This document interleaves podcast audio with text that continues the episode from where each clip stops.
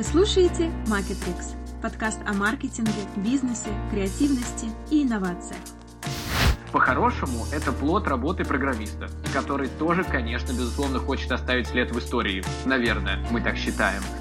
Spotify есть очень много э, сейчас песен от авторов, которые никто никогда не видел.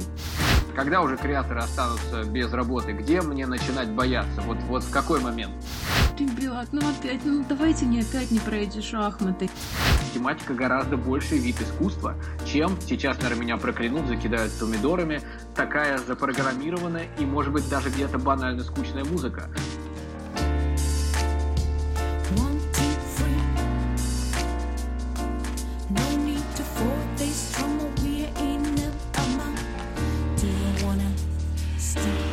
Всем привет! Я Ксения Бартон, стратег в глобальной команде Лего. А я Костиков Кирилл, креативный директор и создатель телеграм-канала «Греча культурного человека». И сегодня мы будем обсуждать, может ли искусственный интеллект и а, машины не только быстрее вычислять и думать, исходя уже из существующих и исходных данных, но и создавать новое, писать музыку, рисовать картины а, и даже писать а, книги. И делать это мы будем в рамках а, обсуждения книги Маркуса де Сютой а, «Код а, креативности». А, Маркус а, вообще очень интересный а, человек. Он британский математик, он профессор в Оксфорде, и он сейчас даже занимает должность профессора, профессору Симони. Э, на самом деле это очень почетный титул, и раньше его занимал такой очень известный человек Ричард Докинс, популяризатор науки. И, то есть, в принципе, Маркус Дисетой, он такой прямо лидер, э, мировой э, лидер популяризации науки. Он пишет очень много для э, газет Times, для Guardian, выступает очень много на BBC. То есть такой очень-очень э, известный и такой лидер мнения. Поэтому мне кажется, это очень интересно, когда такие люди пишут доступные книги. Как тебе вообще, Кирилл, показалось, о чем эта книга? Э, и давай немножко расскажем, э, углубимся в нее. Давай, мне очень понравилось, как э, из тебя на протяжении первого твоего пассажа пробивалась французскость. Маркус де Сютой, профессор. Э, ты могла бы продолжать говорить по-французски, все было бы нормально, было бы нативно. Я бы, знаешь что, я бы здесь даже немножко поднялся над темой того, способны ли машины создавать творчество, да, э, пошел бы чуть-чуть дальше. Мне кажется, что Маркус Дюсютой, тоже заговорю по-французски, задается важным вопросом. Останемся ли мы навсегда единственным креативным видом? Если краткий ответ, и он же спойлер, нет, не останемся. Да? А дальше уже начинаются определенные нюансы. И перед тем, как, наверное, разбирать о том, э, что это за книга и про что она, я бы хотел сделать важное введение, которое сам Маркус тоже делает э, в первой части, а именно рассказать о том, какие три вида творчества, по его мнению, это опять же его мнение, существует. Есть творчество исследовательское, да, когда мы чуть отодвигаем границы известного, чуть их раздвигаем. Есть творчество комбинирования, тут понятно, когда мы соединяем несколько сфер.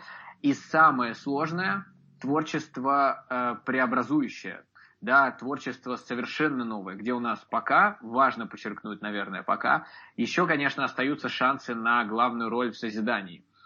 И, наверное, когда мы говорим про что эта книга, э, можно снова да, начать, э, как будто бы мы сейчас начнем вторую часть э, истории про Hello World, да, и снова мы начнем обсуждать, ну, что, алгоритмы, бла-бла-бла, как продвинулся и искусственный интеллект. На самом деле не совсем. Мне кажется, что эта книга про очень важную и вполне конкретную вещь э, – создание красоты. Или даже ощущение красоты, да, ведь сама красота, как в той набившей оскомину фразе, которая, наверное, уже всех достала, она в глазах смотрящего, ушах слушающего, не знаю, смотря о каком искусстве уже идет речь. И он это, Маркус наш э, небезызвестный, о котором ты уже сказал, отлично показывает на примере музыки, которая мне стыдно, что это был э, сюрприз для меня, стыдно для человека, окончившего музыкальную школу. Музыка насквозь пропитана алгоритмами, причем даже классическая музыка. Я не говорю не о современной тынц-тынц, да, я сейчас как будто резко старым стал, да, вот прям настолько классическая музыка, насколько это возможно, она пропитана алгоритмами, правилами, и искусственный интеллект может на основе этих данных, на основе миллиона, может быть, чуть меньше классических произведений и правил, создавать свои произведения да, ну, как свои, они сделаны под манеру конкретных композиторов, но выполнены настолько искусно, что даже прожженные критики могут раз и ошибаться, что, что создал Бах, что создал алгоритм под Баха. А некоторые эти прожженные критики даже с кулаками лезут на создателей музыкальных алгоритмов, если они не смогли признать эти произведения за созданные компьютером. И получается, возвращаясь к нашей красоте, наш привычный мир – вот этого вдохновленного творца, пережившего определенного события, передающего нам свой трагический или куражно-веселый опыт, он рушится с появлением креативного искусственного интеллекта. То есть, возвращаясь к началу, важно, наверное, осознать следующее. Те эмоции от музыки, те эмоции от картины, от поэзии, которые возникают, мы же придумываем себе сами. Это мы наполняем произведение, смыслом для себя. И захотим ли мы дать шанс машинам радовать нас, да, ведь вот, наверное, ключевой вопрос. Знаешь, я хотела подхватить, да, твою мысль про субъективизм вообще э, искусства, и особенно для меня это а, было в части, а, где про картины было, да, про а, художников, потому что действительно, особенно современное искусство, оно такое как бы на грани, оно, во-первых, для любителя, а во-вторых, нужен контекст, чтобы понимать, э, вообще это красиво или некрасиво. Это вообще какой-то рандомная картина, где художник просто кисточкой, не знаю, махнул, э, и искусство ли это или нет. И вот мне кажется, в этой части это было более такое, когда машина будет учиться создавать э, искусство, это будет очень как бы интересно, потому что это будет так же, как современное искусство. Это красиво, рандомно или, или вообще что? А в плане музыки, а, да, для меня на самом деле тоже было интересно. Я слышала много историй про то, как, а, да, вот ты упомянул про, про Баха. Э, здесь мне было интересно вот в современности еще здесь, когда автор упомянул э, в Spotify, есть очень много а, сейчас песен от авторов, которые никто никогда не видел, но этот автор создает просто тысячи композиций в год. И а, вопрос, а, а может ли быть такое, что на самом деле машины уже вовсю а, пишут а, музыку, и а, эта музыка, а, она уже существует в наших а, плеерах, крутится на радио, и а, мы на самом деле не знаем, насколько эта сфера уже богата а, музыкой, созданной а, искусственным интеллектом, а не настоящими людьми. Мне понравился свой пример про Spotify. Я в свое время, когда читал эту книгу, так за него зацепился, что как сумасшедший ходил и рассказывал людям про этот пример. На меня все смотрели, половина людей на меня смотрели э, округлыми глазами из серии «Что? Как это так? Я же слушаю столько э, классной, интересной музыки от известных групп. Я точно знаю, что у них когда-нибудь будут концерты». Да? Там подавался пример пример того, что вы хоть раз видели концерты от этих групп, которые мы видим в Spotify. А вторые говорили, ну и чё, ну музыка, она же мне нравится. Ну и, кстати, хорошо, что ты сказала про э, вот это вот контекст, потому что контекст рождает понимание того, а что такого не похожего на старое, что, э, что нового могут создать эти машины. Если ты помнишь, там был очень интересный момент, к которому я сейчас приду в принципе, способны ли машины создавать действительно что-то новое? И оказывается, да, если добавить элемент э, запрограммированной случайности, назовем это так, да, элемент творчества, неожиданности, но опять же возникает вопрос, вот эта запрограммированная случайность, это творчество или нет? Там подавалось это через пример джазового алгоритма, о импровизации, да, а мы все знаем, что, как нам кажется, мы все знаем, что джаз, он действует на примере импровизации, никто не знает, что там будет происходить дальше, там все равно, конечно, тоже есть определенные свои законы, не будем даваться подробности, но создан джазовый алгоритм импровизации, который комбинирует, придумывает и как будто создает что-то новое. Правда, и у него, конечно, есть свои недостатки, у него есть свои ограничения, зато здесь на примере этого алгоритма реально существующие джазовые а, музыканты могут понимать, из чего же создано их творчество. И это вообще отдельное интересное направление, когда мы понимаем, как э, компьютер, как машина что-то придумывает, мы начинаем задумываться, а как же думаем мы? Мыслим ли мы алгоритмы внутри? Я сейчас снова сяду на свою любимую коронку того, что творчество, по мне, это все-таки набор определенных алгоритмов и опыта. И действительно, сами машины нас могут многому научить касаемо придумывания и, и касаемо того, как мы что-то создаем сами. Мы уже знаем, что машины могут думать, э, и такой автор употреблял такое слово тест Алана Тьюринга, э, тест Ады Лавлейса. То есть э, Алан Тьюринг, создатель одной из первых машин, он задавал такой вопрос, а могут ли они думать? И сейчас, естественно, мы говорим, конечно, они могут думать. Потом в 1842 году Ада Лавлейс, это одна из первых женщин-программистов, она начала как бы немножко челленджить машины, э, и она задала вопрос, а машины могут ли вообще в принципе создавать? Э, и вот эта вся книга, мне кажется, это был такой вот тест Ады Лавлейс, и автор просто на протяжении как бы вот всей книги через разные эм, аспекты творчества эм, вот как раз отвечал на вот эти так сказать, проходил тест э, Ады э, Лавлейс. И еще, знаешь, для меня, наверное, это было не только о том, как AI начинает создавать искусство, а еще о том вообще, как AI обучается в принципе. А, там было очень много математики, на самом деле, а, для меня, хотя я закончила физмат-лицей, но когда прямо автор вступал на такую тропу свою профессиональную, а, будучи математиком, доктором математических наук, мне было прямо э, сложно, наверное, но для тех, кто, мне кажется, в теме, это будет прямо э, очень круто. И знаешь, когда я читала еще э, критику э, по, э, по этой книге, везде-везде было такое слово, как вот э, английское слово э, illuminating. Это освещающий, разъясняющий. И, наверное, это действительно такая книга, разъясняющая и такая ведущая тебя, как будто это такая одиссея, что ли, э, по разным э, мирам э, и исследования, как э, машины, как искусственный интеллект действительно а, начинает а, а, творить искусство. Но я бы не сказала, что там было прямо супер ответы какие-то на вопросы, то есть у меня не было прямо, знаешь, в конце такого ощущения, да, действительно, они будут теперь там это, за этим будущим, или не за этим будущим. Это такое как бы размышление, эссе и задание риторических вопросов.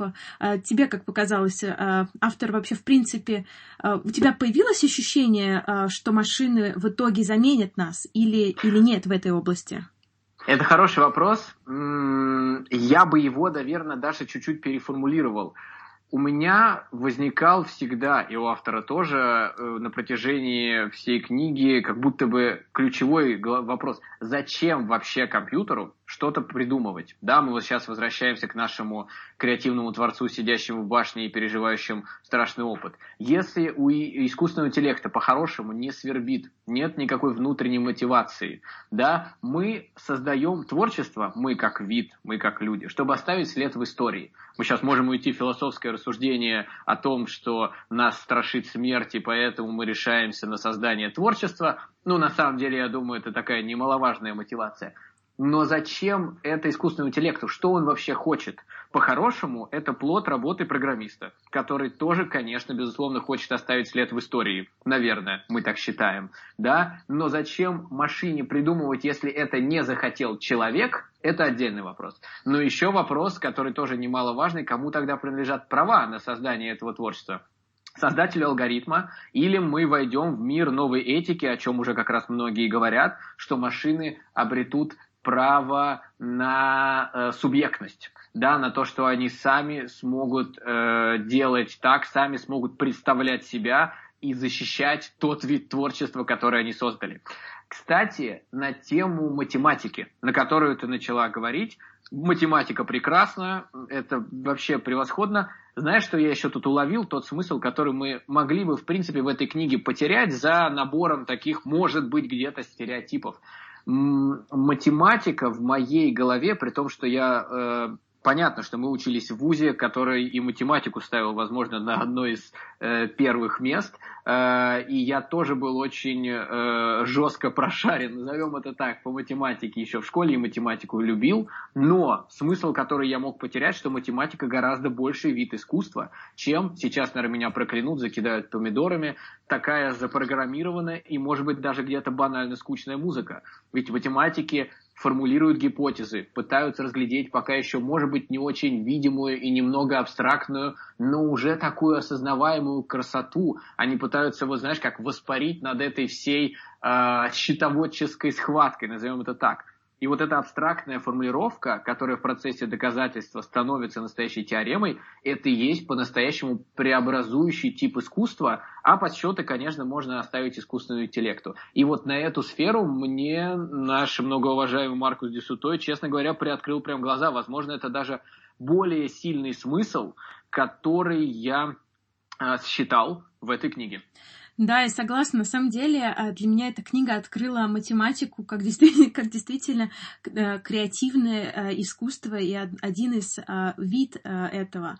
Знаешь, еще говоря про такое второе дно этой книги и то, что мне очень здесь понравилось а, по сравнению с другими книгами про искусственный интеллект, это часть, где было рассказано про то именно, как а, машин, а, как, как машина, искусственный интеллект а, пришел к тому, чтобы создавать искусство, а не только да, исходить из каких-то своих уже исходных данных. И вот эта часть, когда автор начал рассказывать про опять Deep Blue и про шахматы и про нашего любимого Гарри или Гарик, Каспар. Того самого Гарика. Гарик Бульдог Каспаров. Да, да, и знаешь, я такая, ну нет, ну ребят, ну опять, ну давайте не опять не про эти шахматы. И тут автор такой делает маневр и говорит, да, но а, на самом деле с шахматами все понятно. Там есть определенные а, схемы, тебе просто нужно, да, запомнить это все. И чтобы творить, тебе нужно вот, да, вот эту какую-то, э, тебе уже нужно по-другому мыслить. Э, и а, вот это создание алгоритма алгоритма для э, победы э, игры в Go. Go — это одна из самых-самых старинных э, игр, где настолько много вариаций, настолько много э, разных э, ходов, что невозможно применить такой же алгоритм, как в игре шахматы, как Deep Blue, для того, чтобы компьютер мог победить игрока в Go. Эти люди, которые играют в эту игру, они прямо учатся с младенчества, младенчества, и там определенный есть вот прямо склад ума. И э, в Британии э, началась разработка вот этой технологии AlphaGo, где именно как раз э, началось применение одного из там алгоритмов, именно э, глубокое, как это называется, глубокое погружение э, deep learning а, а, процесс, где уже машина начинает учиться, исходя из разных взаимодействий и учится на своих ошибках, можно сказать. И чем больше игр начинает проигрываться, то машина учится еще, еще, еще, еще. И там после нескольких лет разных сценариев машина начинает схватывать и уже совершенствоваться самим. И вот это часть а, про то, как, в принципе, а, базис, а, искусственный интеллект а, начинает а, схватывать искусство и вообще творить что-то новое, исходя из вот этого а, deep learning, глубокого да, обучения, мне кажется, это одна из вот основ. А, в принципе, это было круто, что это было не только историей, как а, а, искусственный интеллект а, это делает, а, как мы это видели там, да, в книге тоже Hello World, а именно так такая э, автор копнул хорошо, э, рассказав нам э, вообще, в принципе, как это все происходило. И на самом деле недавно я читала новость, где, в принципе, тот же самый алгоритм, вот этот DeepMind, в основу которой шел вот этот AlphaGo алгоритм, а, сейчас открывает белки, а, да, а, Google помог со своим алгоритмом решить проблему, которая не была там решена много, много лет. В основу входит здравоохранение системы для исследования там, с почками что-то связано. То есть настолько вот этот маленький алгоритм, который был создан на игре, сейчас в принципе, да, интегрирован в другие сферы. И это круто.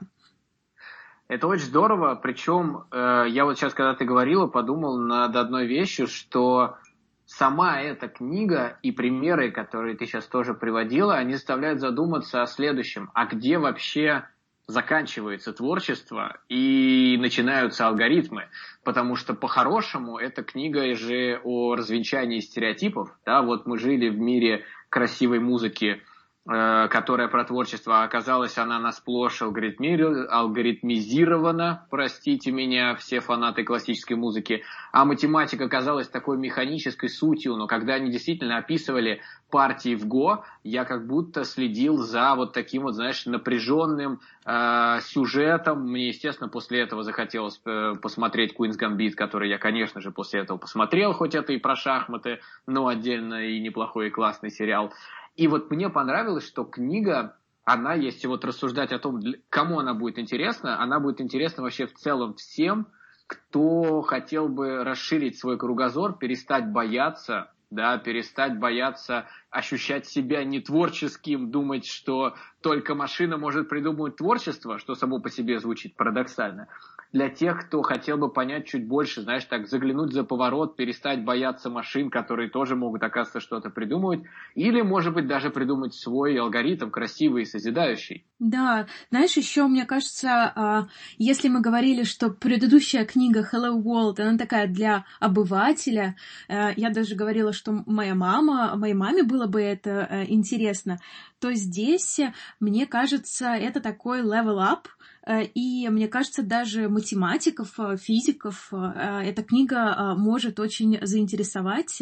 Я когда читала тоже разные рецензии, очень было много таких людей, которые описывали себя как да, гик, такие ботаники, действительно фотографии там были такие очень серьезные дяди тети. То есть мне кажется, это такая уже более фундаментальная книга по а, разбору да, вот, искусственного интеллекта. И вообще, в принципе, для тех, кто интересуется этой темой. И знаешь, я немножко потом начала читать дальше в эту тему, и uh, как рекламное агентство, очень много рекламных агентств, uh, и публицист сейчас создает uh, свою машину под названием Марсель, который потенциально может, в принципе, изменить индустрию и сделать нас, можно сказать, безработными, что ли. И ты знал, на самом деле, что те ребята, которые которые делали Рембрандт, то есть вот это, пытались сделать такую же картину, а, как, Рембр, э, как Рембрандт, э, и это были ребята из агентства. А, это было а, рекламное агентство под а, заказ банка на самом деле. И в итоге это сейчас один из прекраснейших примеров машины создания искусства. То есть на самом деле наша индустрия, да, креативная, рекламная, мы одни из тех, кто, в принципе, двигает эту индустрию. Это не только программисты, это не только там, да, а математики, а, это рекламщики тоже. К слову, хорошо, что ты затронула тему Марселя и Павлициса. Когда в 2019 году, э, во времена, когда мы еще ездили на офлайн фестивале и конкретно Канский фестиваль, я был на презентации этого Марселя, и, честно говоря, меня удивило на тот момент, я надеюсь, что они достаточно сильно за полтора года продвинулись, на тот момент это подавалось как искусственный интеллект, который создает креатив. Но, опять же, на презентации я услышал одну, наверное, ключевую вещь, которая существовала, опять же, в тот момент времени. По сути, это была база обмена идеями между всеми сотрудниками публициса э, во всем мире. Но, опять же, я надеюсь, что они достаточно сильно продвинулись. Если ты не против, мы, может быть, перейдем к оценкам? Давай. Э, смотри, я что здесь поставил? Я сначала скажу оценку, а потом скажу почему. Я поставил 8,5 из 10. Перво-наперво мне понравилось, что это такое разрушение стереотипов, где за красоту у нас в книге отвечает математика, а за алгоритмы у нас отвечает музыка. Я всегда такие обманки внутри книг э, очень люблю, когда они обоснованы. Э, большое количество интересных, реально интересных примеров. Ты сказала про AlphaGo, там отдельный, правда, уже тоже частенько встречающийся пример про как Уотсон обучался на аналоги своей игры э, западной. И я полбалла, честно говоря, я бы просто поставил 8, но полбалла я закинул, докинул за ту вещь, которую мы с тобой тоже уже обсуждали, за сложность некоторых глав. Мне прям очень нравилось, что через некоторые главы, может быть, я такой странный человек, мне иногда приходилось даже немножко продираться, э, где матрицы умножались друг на друга, где мне нужно было смотреть и проверять за ним квадратичные уравнения. Это приятно. Наверное, я действительно странный человек а из того, что, возможно, не хватило до потенциальной э, девятки или, может быть, даже выше, э, наверное, все-таки примеры из наших с тобой сфер. Когда уже креаторы останутся без работы, где мне начинать бояться? Вот, вот в какой момент? Да, на самом деле, мне кажется, а, вот один из а, там, да, примеров а, ботник, в принципе, это название машины, которая начинает писать продолжение Гарри Поттера, которые очень драматичны. Мне кажется, ботник может заменить копирайтеров точно, если нужно писать какие-то креативные ролики. разбила мне сердечко. Так, а, ты-то что ставишь? А, слушай, на самом деле, мне кажется, здесь мы с тобой очень, э, да, у нас с тобой очень похожий а, взгляд. А, я бы тоже а, от восьмерки до девятки бы поставила бы за, на самом деле, такой а, очень сильный, хороший research, очень интересные истории, которые не просто поверхностно э, описывают там, да, э, какие-то достижения, а именно э, такой прямо э, глубоко копает. Э, было здорово. Э, мне очень понравилось э, примеры, глубина. Э, единственное, мне, конечно, было сложно э, следить за математикой, особенно потому, что я читала эту книгу э, в аудиоформате, и когда... И мне кажется, эта книга не всегда работает в аудиоформате, потому что когда начинались вот эти все примеры умножения, вот эти все безумные какие-то математические символы, о которых я уже давным-давно забыла, у меня мозг прямо вылетал сильно. А то, что тебе казалось надо уследить, я просто не могла ментально э, поймать, и я просто улетала. Что мне здесь не хватило? Э, наверное, э, знаешь, мне кажется, что в этой книге было только э, обсуждено, так сказать, и показано, как э, вот этот deep learning, э, как э, вид искусственного интеллекта пытается учиться быть креативным и создавать искусство.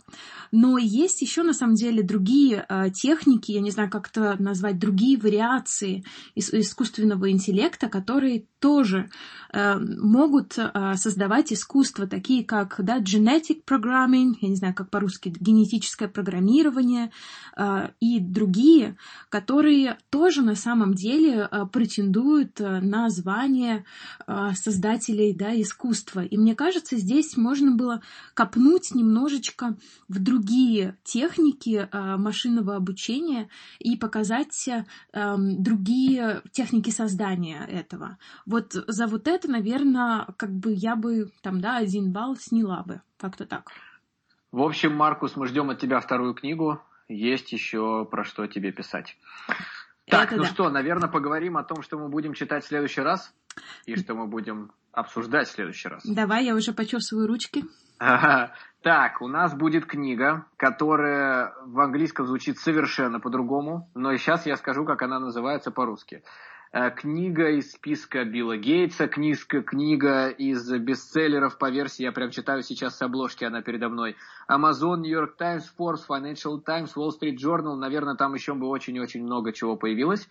Дэвид Эпштейн написал книгу «Универсалы. Как талантливые дилетанты становятся победителями по жизни». А, если мы перевернем обложку, то там написано, я вижу по несколько раз одно и то же. Почему правило 10 тысяч часов больше не работает? На самом деле, как я понимаю, книга будет о том, что узкая специализация раз и навсегда выбранная, работает уже совершенно не так, как она работала раньше. Возможно, это будет про как она звучит, lifelong learning, да, вот эта вот тема про то, что ты должен постоянно набирать что-то шире, расти, развивать свой эмоциональный интеллект и прочее. И то, что, ребята, в 30, в 40, в 50, в 60 жизнь не заканчивается, можно продолжать учиться, можно продолжать э, осваивать что-то новое, я надеюсь, она нас не разочарует. Да, я, знаешь, я смотрю сейчас тоже на эту а, книгу, и а, мне нравится, что в, в разных а, а, изданиях разная обложка в плане имиджа. Везде одинаково, но а, в, на одной книге это такой швейцарский ножик с разными-разными, да, припомбасами, на другой это связка ключей с разными ключами. Но вот действительно это такой, а, как человеку быть, да, таким, который вот будет а, такой универсальный солдат. Так, ну что, спасибо. Спасибо. Это было классно.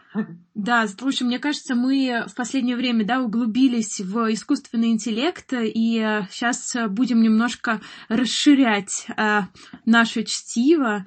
А, все равно искусственный интеллект, мне кажется, он будет, в принципе, везде встречаться сейчас а, в книгах, а, но а, это было круто, конечно, копнуть настолько а, глубоко, и я рада, что мы выбрали именно эту последовательность, а, потому что если бы мы начали с Марк, там, да, с с кода креативности, а потом бы стали бы обсуждать Hello World, мне кажется, наши оценки были бы по-другому.